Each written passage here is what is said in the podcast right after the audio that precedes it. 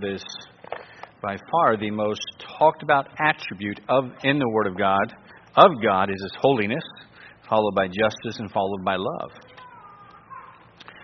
Acts chapter 13.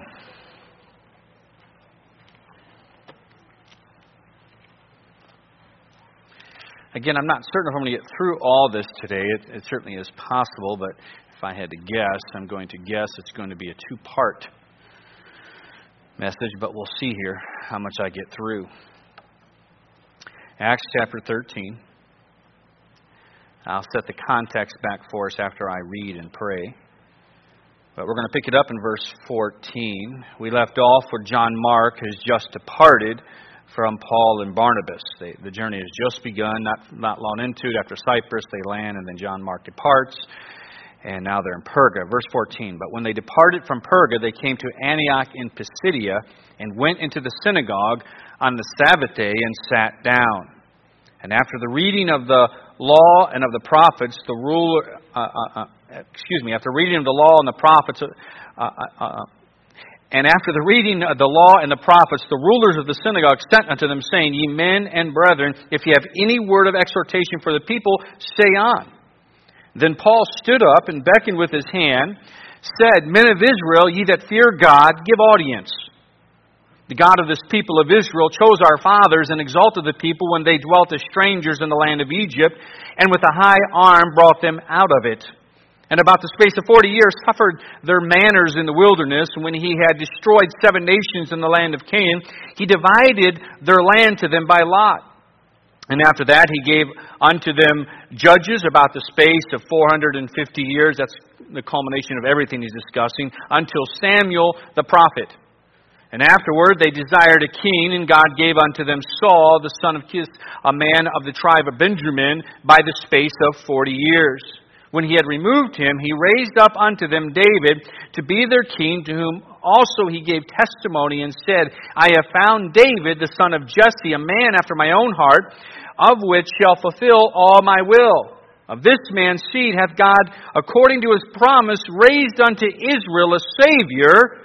Now, here would be the thing that would grab all their attention very quickly Jesus when John had first preached before his coming the baptism of repentance to all the people of Israel. And as John fulfilled his course, he said, Whom think ye that I am? I am not he. But behold, there cometh one after me whose shoes I am not worthy to loose. Men and brethren, children of the stock of Abraham, and whosoever among you feareth God, to you is the word of this salvation sent. For they that dwelt at Jerusalem and the rulers, because they knew him not, nor yet the voices of the prophets, which are read every Sabbath day, they have fulfilled them in condemning him. And though they found no cause of death in him, yet desired they Pilate that he should be slain. When he had fulfilled all that was written of him, they took him down from the tree and laid him in a sepulchre. But God raised him from the dead. And he was seen many days of them, uh, which came up from with him from Galilee to Jerusalem, who are, uh, who are his witnesses unto this people. And we declare unto you glad tidings, how that the promise which was made unto the fathers, God hath fulfilled the same unto their children, in that he raised up Jesus again, as it is also written in the second psalm, Thou art my son, this day have I begotten thee. And as concerning that, he raised him up from the dead, now no more to return to corruption, for he said on this wise, I will give you the sure mercies of David. Wherefore he saith also in another psalm, Thou, uh, thou shalt not suffer thine Holy One to see corruption. For David, after he served his own generation by the will of God, fell on asleep and was laid unto his fathers and saw corruption. But he whom God raised again saw no corruption. Let's go ahead and pray. Father in heaven, Lord, we love you. Lord, we thank you for your word. Lord, help me to stay true to it. Lord, help me not to veer from it. Lord, I pray that you give us understanding. I pray your spirit would have free course. Lord, direct what I say and how I say it. Lord, help us to see the truth of your word. Uh, Lord, I pray that you would do work to meet the needs that are here.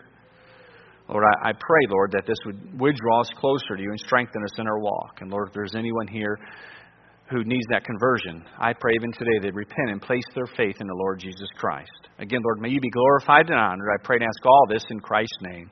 Amen. Again, we, we are dealing, we're into the very first missionary journey. So when we back up a little bit, we put this back in context. We had the very first Gentile that finally, somebody from Israel, by Gentile, what you mean is somebody that's not of the nation of Israel. That's what the Bible means. There's, the Bible had divided between uh, Jews and Gentiles or Jews and the rest of the world.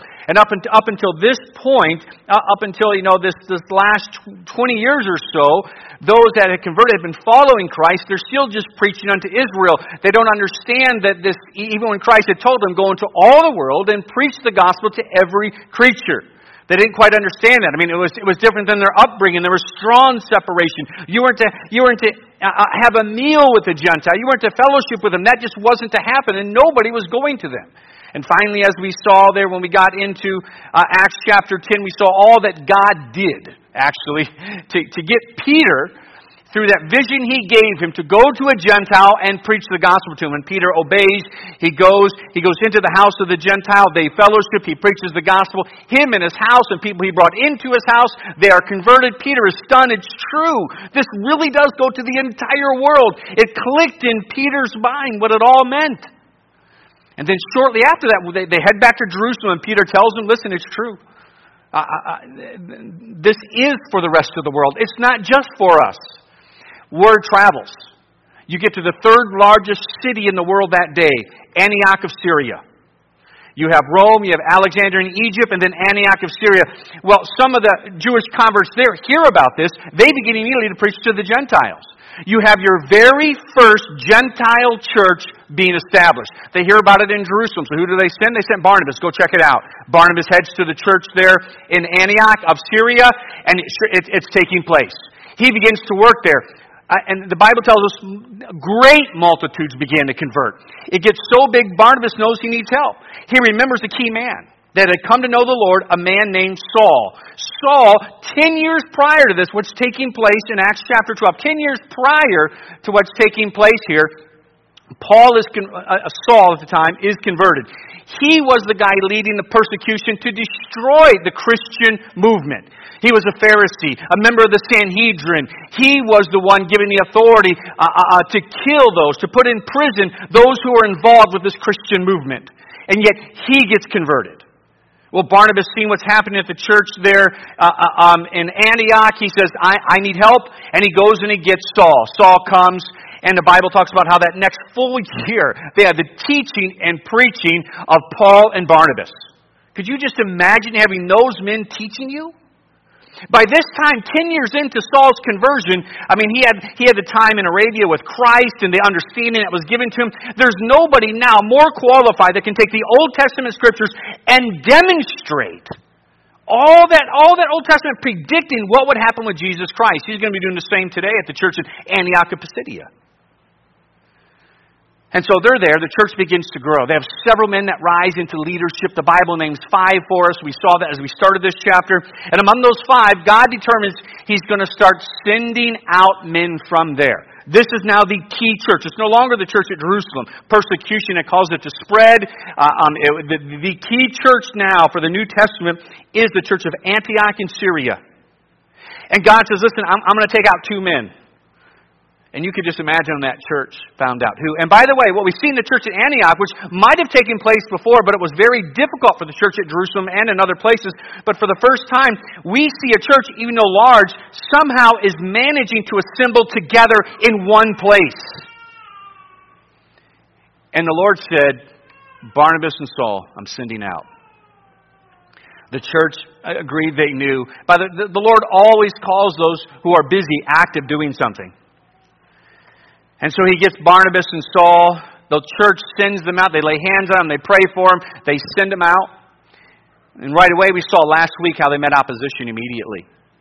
There always is opposition. They, they end up in the capital of Cyprus, and while they're there, the governor of Cyprus hears about them and asks to have an audience. He wants to hear what they have to say. Well, why there? One of his visors is this demonic man he hears Paul preaching to him and he hinders it immediately. He does whatever he can through his deception, whatever his words, to try and convince the governor, you don't want this. Listen, this guy's not, you, you don't want this. And Paul looks at him and the Lord strikes that man blind for a season.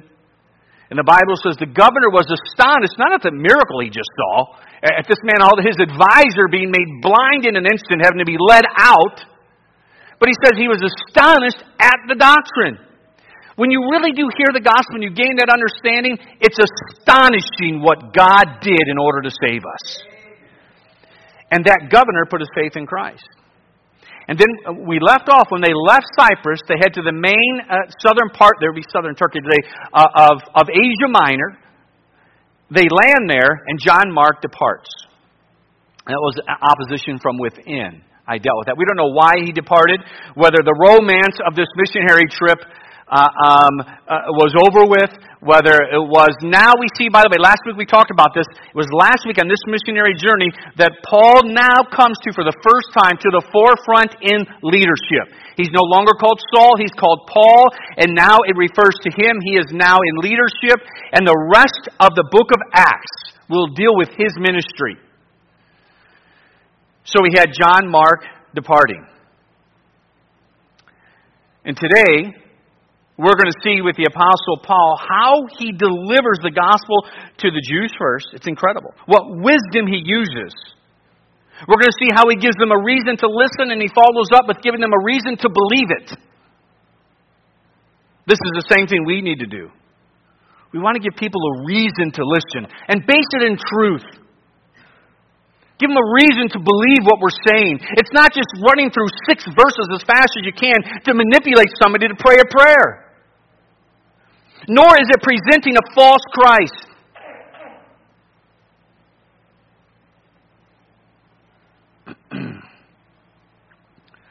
we also see here, there's a few words right in the very beginning that we don't want to miss.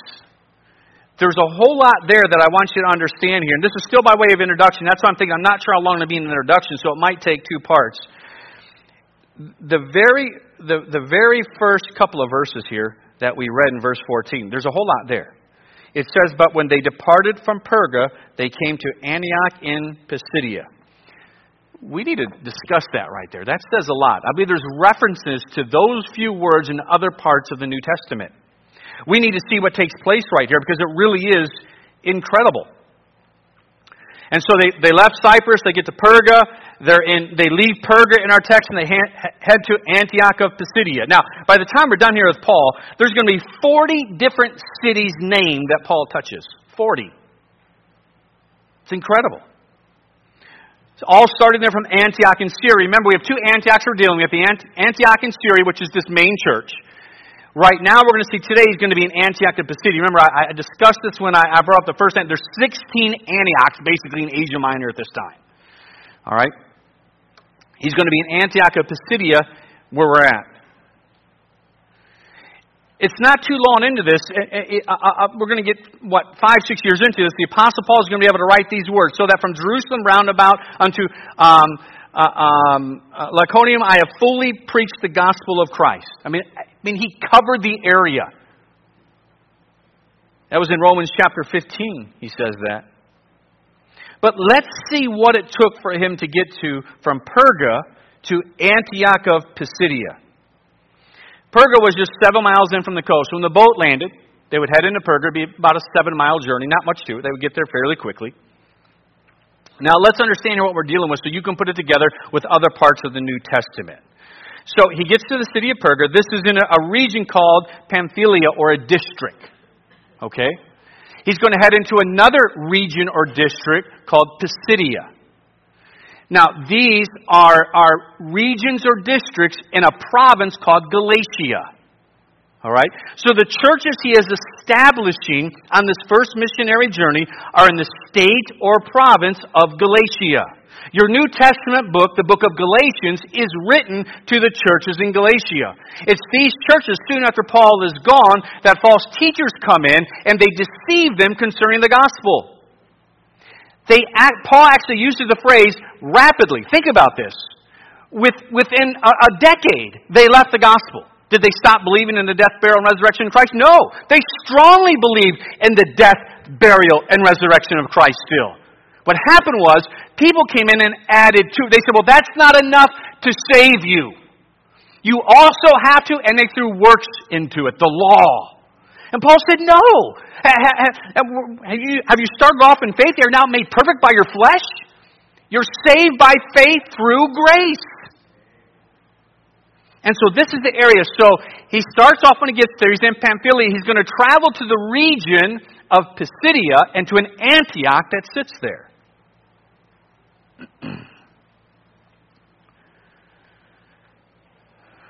now, this journey would be incredibly difficult. Antioch of Pisidia was 3,600 feet high on a plateau in the Tarsus Mountains. It was 100 miles from Perga, 100 miles basically traveling up through mountains. This city was, was, was certainly wasn't the capital of, of Asia Minor, but it was for the southern region of Galatia, it was the administrative center at this time. It is thought that when Paul left, because you don't have a record of him preaching in Perga, and it's interesting to know why. It is thought that when he left Perga, when he arrived there, that he was actually really sick. Look in Galatians chapter 4.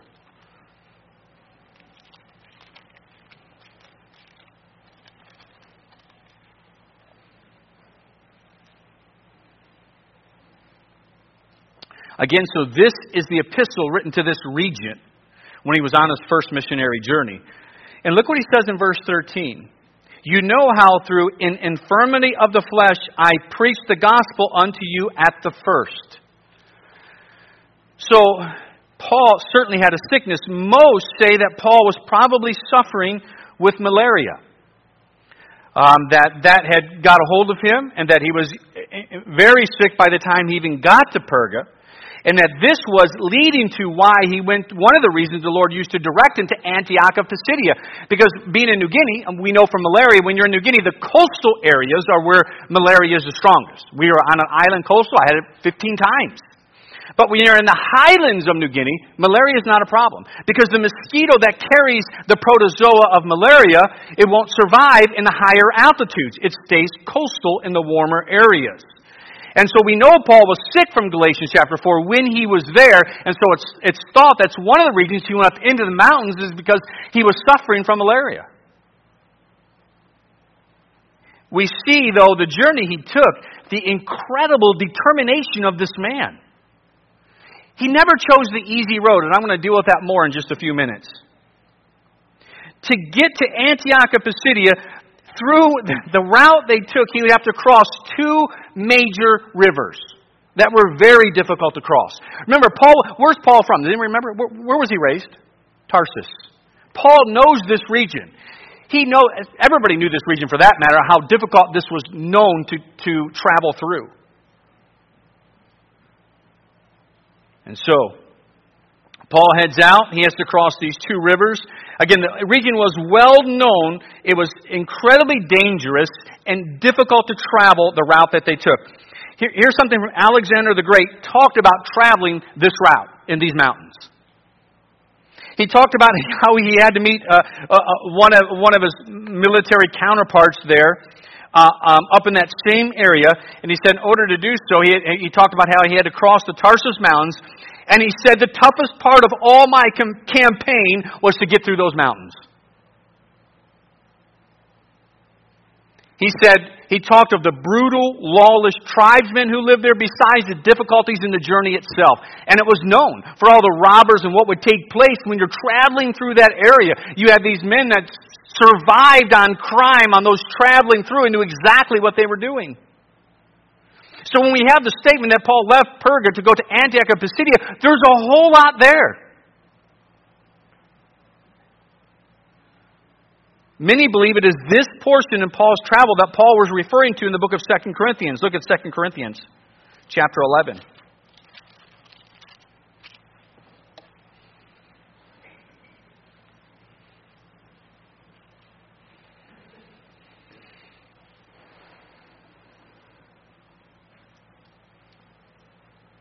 Verses 26 and 27.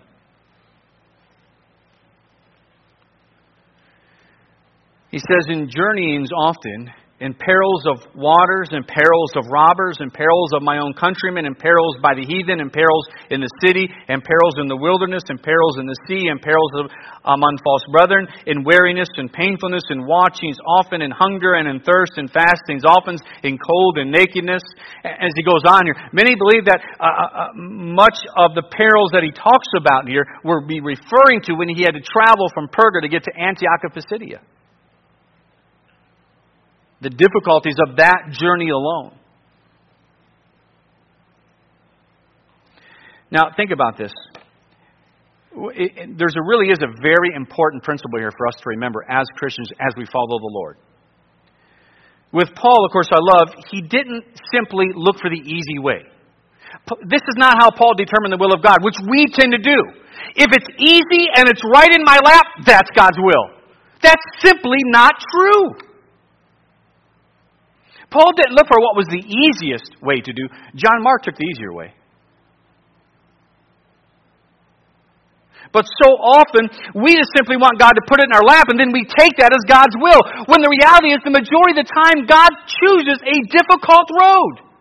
Well, this can't be the will of God because that would take effort and that would take work and that would be difficult. No, that just might be exactly why it's the will of God.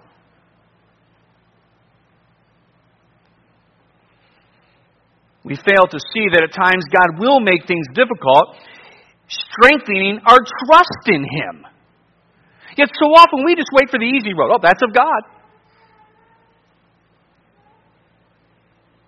Again, I remember when we, when we did arrive in PNG, you, you've heard this story before. I did the two survey trips prior to it, making sure it would go well. I certainly was nervous uh, uh, about the move. I mean, just, just heading right into that island, right into the jungle. No other missionary there. You better believe I was sick to my stomach a whole lot. I did as much preparation as I could. I found a place that was, again, this cement thing, about a thousand square foot that I had left money for to just put dividers in for bedrooms um, that, that we would be renting to live in. There was 12 hours of power, seven days a week. I was good with that. Um, I thought I had a basic understanding to start off with when we arrived there. So the day comes, we arrive, little plane lands there. That that was sickening. Getting, I don't. Do you remember getting on that little plane heading in there? Yeah. Remember all our bags sitting on the tarmac when we left? We have all of our bags. We're moving there. We get on the plane. There's not. It's a small, small plane. They don't quite have all the FAA regulations.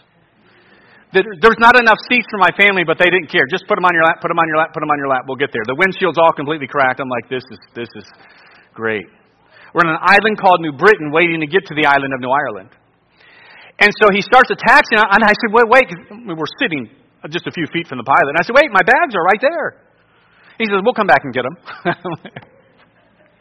what am I going to do? I'm already in the plane. We take off, and he, by the way, he would come back and get them that same day. Didn't charge me anything more for it either. Went back, made a second trip just for those bags.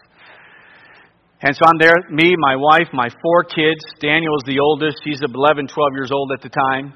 12 at the time. Down to Bethany, who's six years old. And then we land there, a little dirt run. The flight's only 17 minutes up. You fly over the island and you land. And uh, again, I just want to throw up. Don't know anybody.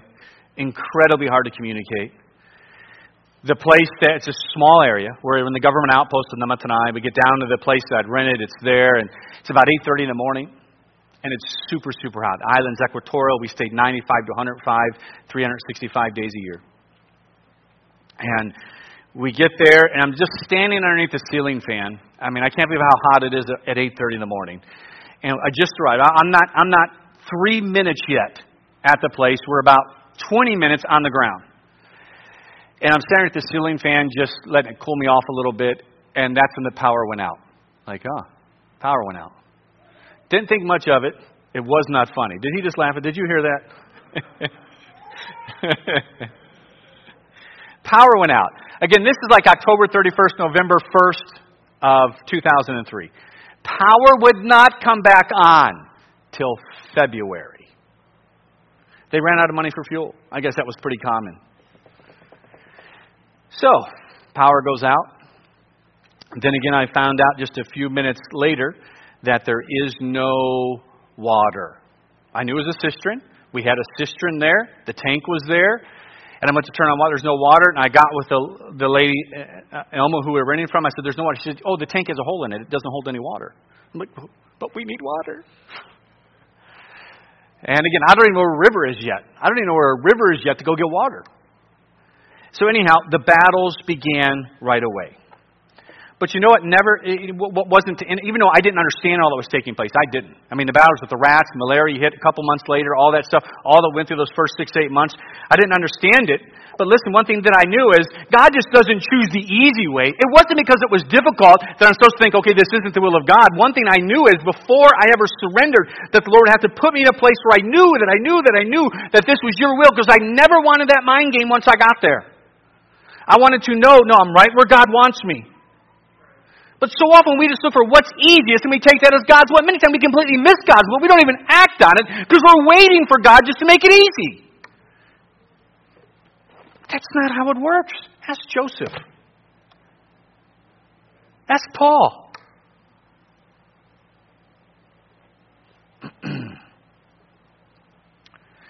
Paul followed God. He knew the Lord wanted him in Antioch and he took the journey. Now, once there, he heads to the synagogue and he will preach. We're going to see he's going to give reason for them to listen and a reason for them to believe. He's going to deal with altogether. Not, I, I probably won't even get to the second point of this message. The third point I'm not even ready for because I knew I wouldn't even close to getting to that. But when I read his sermon, his sermon we can put in three parts. It's pretty easy to look at. I can put it in three pieces for you right now. He's going to deal with the past, he's going to deal with prophecy, and then he's going to deal with propitiation of Christ.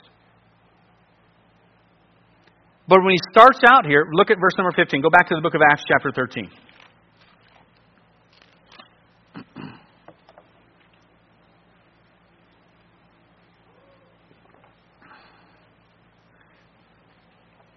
Paul arrives, um, and he heads to the synagogue on the Sabbath day there. Again, by the way, I, didn't, I don't think I mentioned this yet, but Antioch in the city was known to have a very large um, Jewish population as well. So this would probably be a pretty decent sized synagogue that Paul is heading to to preach right now.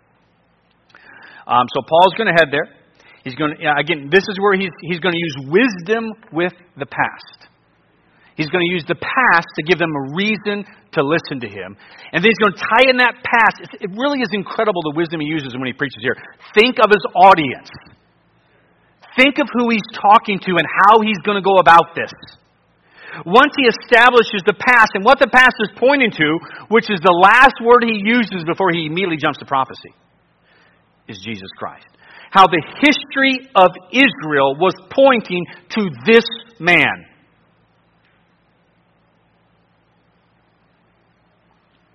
So he heads to the synagogue, and the events that would take place in the synagogue are still very similar to what we find taking place in synagogues even today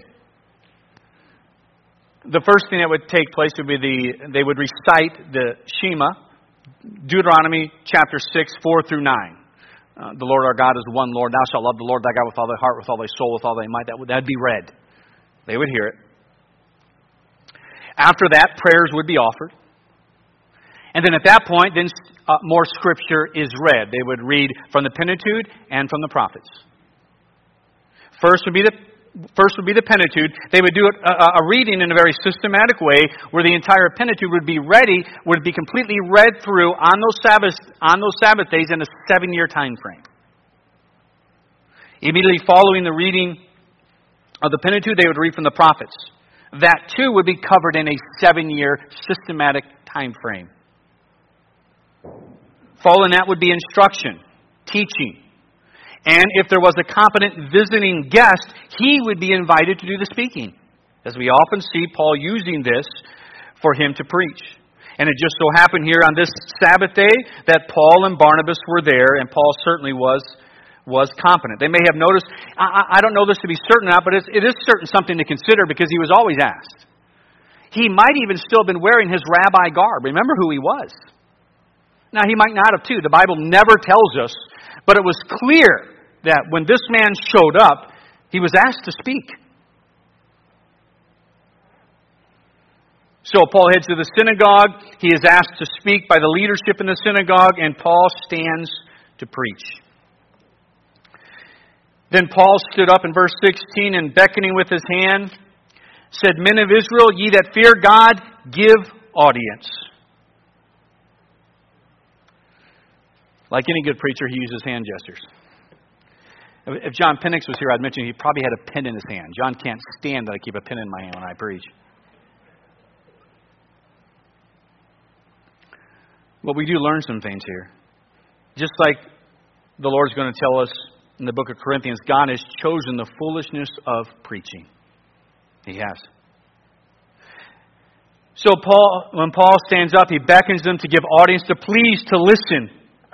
Listen, the fact is the preacher does have the right to expect your attention when he gets up to preach and teach. Not because of who the preacher is at all. There's, nothing in me that demands that attention whatsoever. But it's because of what is going to be said, what is going to be dealt with, because you are dealing with the Word of God. That's what demands the attention.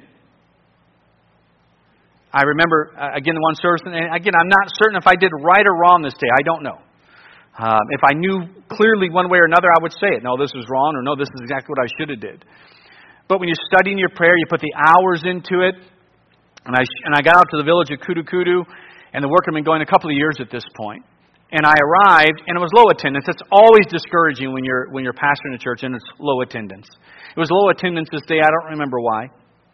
And so that was a bit discouraging. And so we get through all the singing and specials in the church, and then I get up to preach, and I, and I begin preaching. And I look around, and not one person is listening. Not one. Again, there's not that many there, so it's easy to see, except for my family. My family's on the front row over here where the, where the sites are sitting, and, and they are listening. And the reason my girls listed was so they could calculate, or, or not calculate, write down all of my mistakes. They would have a list for me when we got in the car, all of my mistakes. and uh, um, because I am such uh, grammar, I am incredible at it. I really have a mastery of the English language, and uh, and that was in another language actually, and I never mastered that one either. So I'm horrible in two languages. But that was it. I had one guy in the back pew. He is completely out. His head is back. His mouth is open. His feet are up on the other pew. Um, I have a couple of guys talking over here. I have two ladies with one of my kids' books in between them, and they're looking through the book. And I look around, and I'm not, I'm not exaggerating. Not one person apart from my family is listening. And I'm preaching, and you think of all the time you put into this, and you know they need it. And I took my Bible, and this got their attention, and I slammed it. It was much fun. Boom! Everybody looked. Now I have everybody's attention. And I said, if you don't want it, I don't have to give it and I got in my car with the family, and I left. I can still remember all a nobody's even talking when we're leaving. Everybody's just sitting there like, what's happening right now? What's happening? And I do know this. Again, I don't know if that was right or wrong thing. I do know this. I never had that happen again.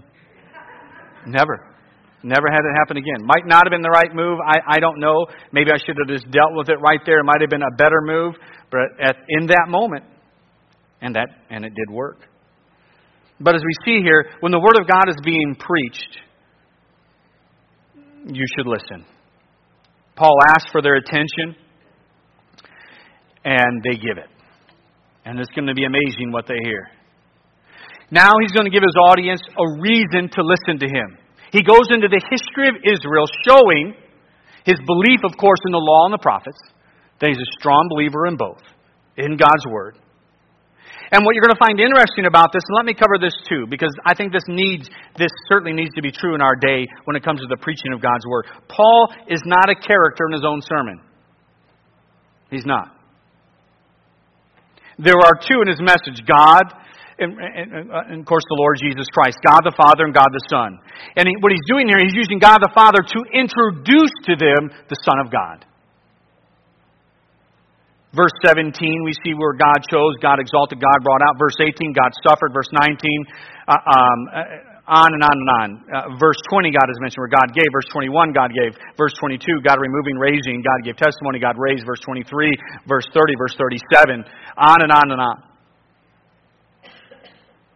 Listen, for those of our men who are called to preach, when you're preparing messages and when you preach, you're not to be the main character. It's about God. It's about His Word. You stay true to His Word. It's not finding a text for you to read and then just jump off from there. You are to preach this. Don't make it about. It doesn't matter. How, you know, but you know, again, we've had we, we've had that happen here, where we've had we've had uh, whether it was a guest preacher whatever come up to preach, and though he told funny stories that made us all laugh, stories that made us all cry, the problem was his 50 minute message was all about him. It didn't matter how it doesn't matter how moving that is. Do you understand? Listen, there are settings where that's appropriate. There are settings where he can get into those things and it's appropriate, but not when it's time for the preaching of the word of God. You have to stay with the Bible. That's what you do. So Paul uses wisdom. Obviously, he cannot just start with Jesus Christ. They have heard his name. There's no doubt about that. He was known throughout the entire area. His miracles, his power, what he did, what happened. He's not going to start this message off with proclaiming Christ as the Messiah. He's going to use wisdom before this audience. He knows if he did that, a barrier would be put up immediately. He's going to present the gospel in a way which they will listen and in a way which they will understand. We all need wisdom as we talk to others. I mean, I grew up in the Catholic Church. Even today, if I am witnessing to a Catholic, I don't start off when I sit down and talk with a Catholic why it's wrong to worship Mary. I, I, I can even start with the things that are common that we have in place our desire to know God, to know truth. And then bringing that into the truth of the gospel.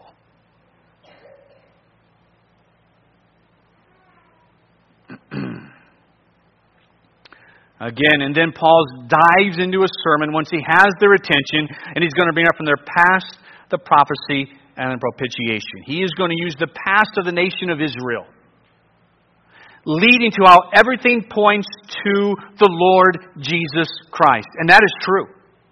Even in this world right now, you, you, you can see what's going on, and whether whether it's you pick the continent, the different battles that are raging, the spiritual battles taking place, and, and uh, how, how so much of what's going on does, in fact, point to Christ. Remember, on Wednesday night, we talked about it. We're going through the book of 1 Thessalonians.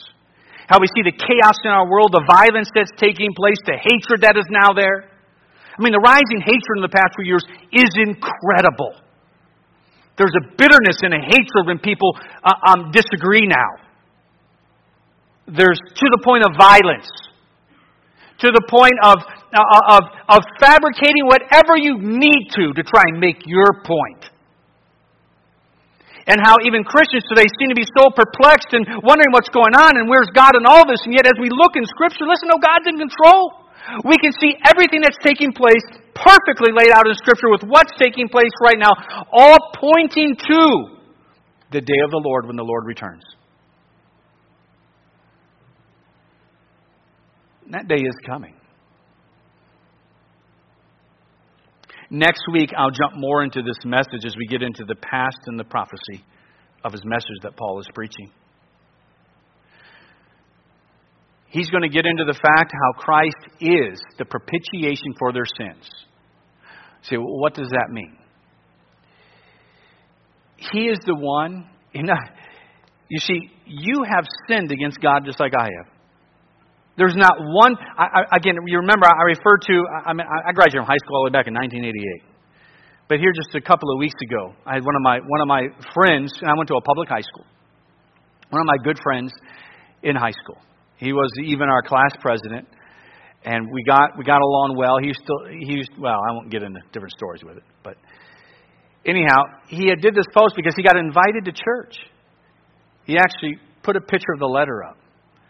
And it looked pretty nice. if there's other context to it that I'm not aware of, that could be possible, but it wasn't mentioned at all. But he was mad that the person invited him to church. And, and but I think he misunderstood the person's intent, and he went on a rant saying how how dare you think you're better than me? Well, the guy doesn't think he's better than you at all. Just because we attend church doesn't doesn't make us better than anybody. We want people to attend because of the truth that we all need. And that's what Paul's going to tell them. Paul's going to say, listen, this Christ, you need him. He is the Savior. Well, to save us from what? Because one day you're going to die and stand before Almighty God. You've broken his law just like I have. For all have sinned. You say, but God understands me. Listen, that is such a lie. Where you think you're going to be okay because God's going to look at you and say you're basically a good person. That's not going to take place. Remember what they sang about this morning God's holiness. It's the most talked about attribute in the Word of God. He is holy, He is just, and He is love. In order for God to save you, all three of those would be satisfied. He does not ignore who He is. He doesn't ignore justice, nor does He ignore holiness, because He's love. He has all of them working perfectly together. And that is demonstrated in the cross of Christ. Because what God did to save you from that judgment, He made it possible for you to look like you are perfect, which is God's requirement. God Himself became a man, walked on this earth 30 some years. He was perfect as a man.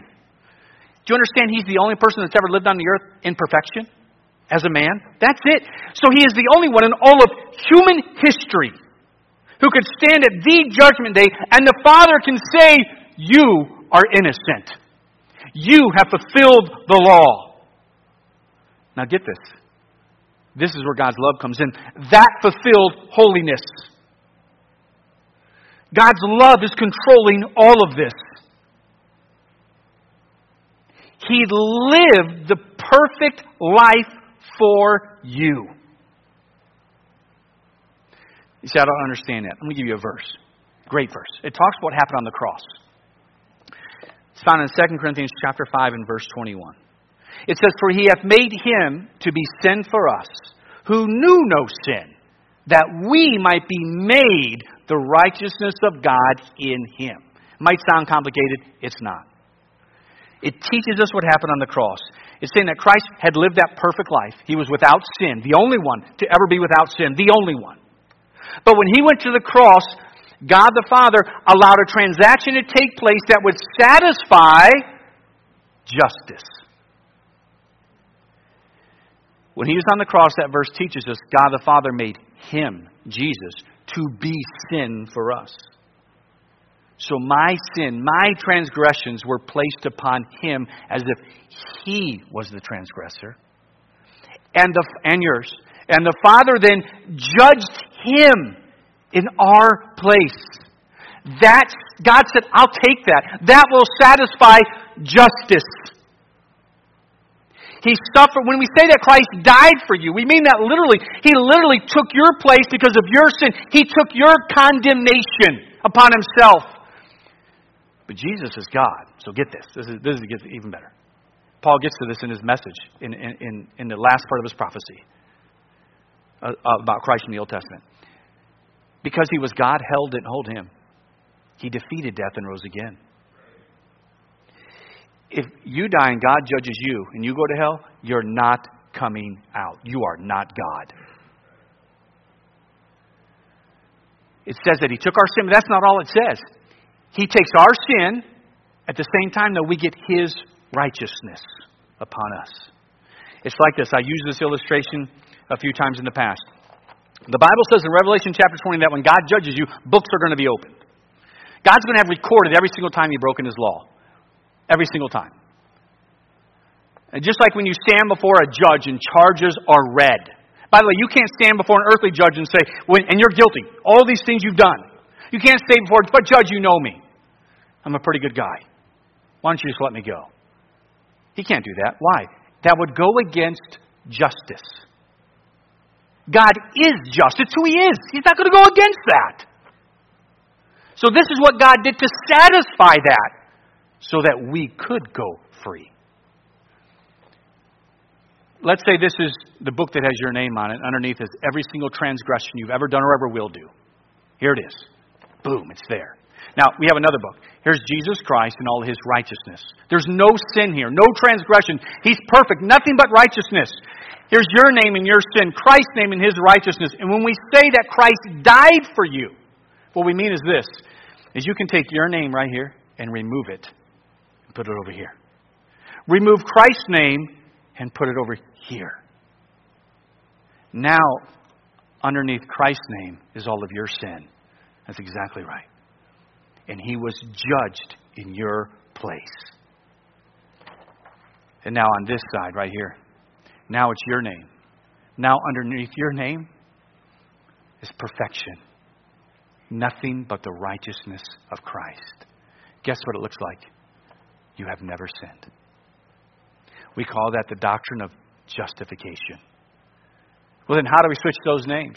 Two key words throughout all of Scripture, really since book of Genesis on repentance and faith.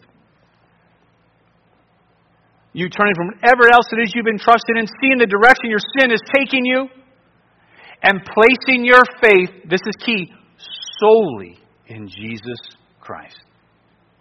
Not in the church, not in baptism, not in good works. It is faith in Christ alone. Matter of fact, these churches in Galatia, that's where they would go off.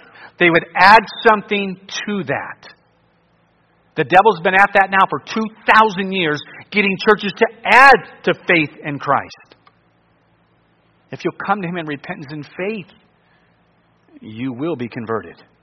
You will be saved from that judgment. With heads bowed and eyes closed.